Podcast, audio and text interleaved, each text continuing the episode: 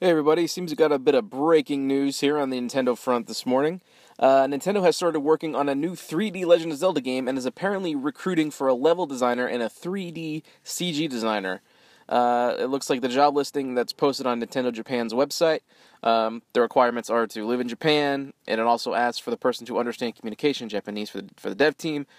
Um, there's nothing out of ordinary for the posting, but um, it does specifically ask for a level designer that can create dungeons. Now, d- does that mean this could be a return to form for the series? Are we going to go get full fledged Zelda dungeons again?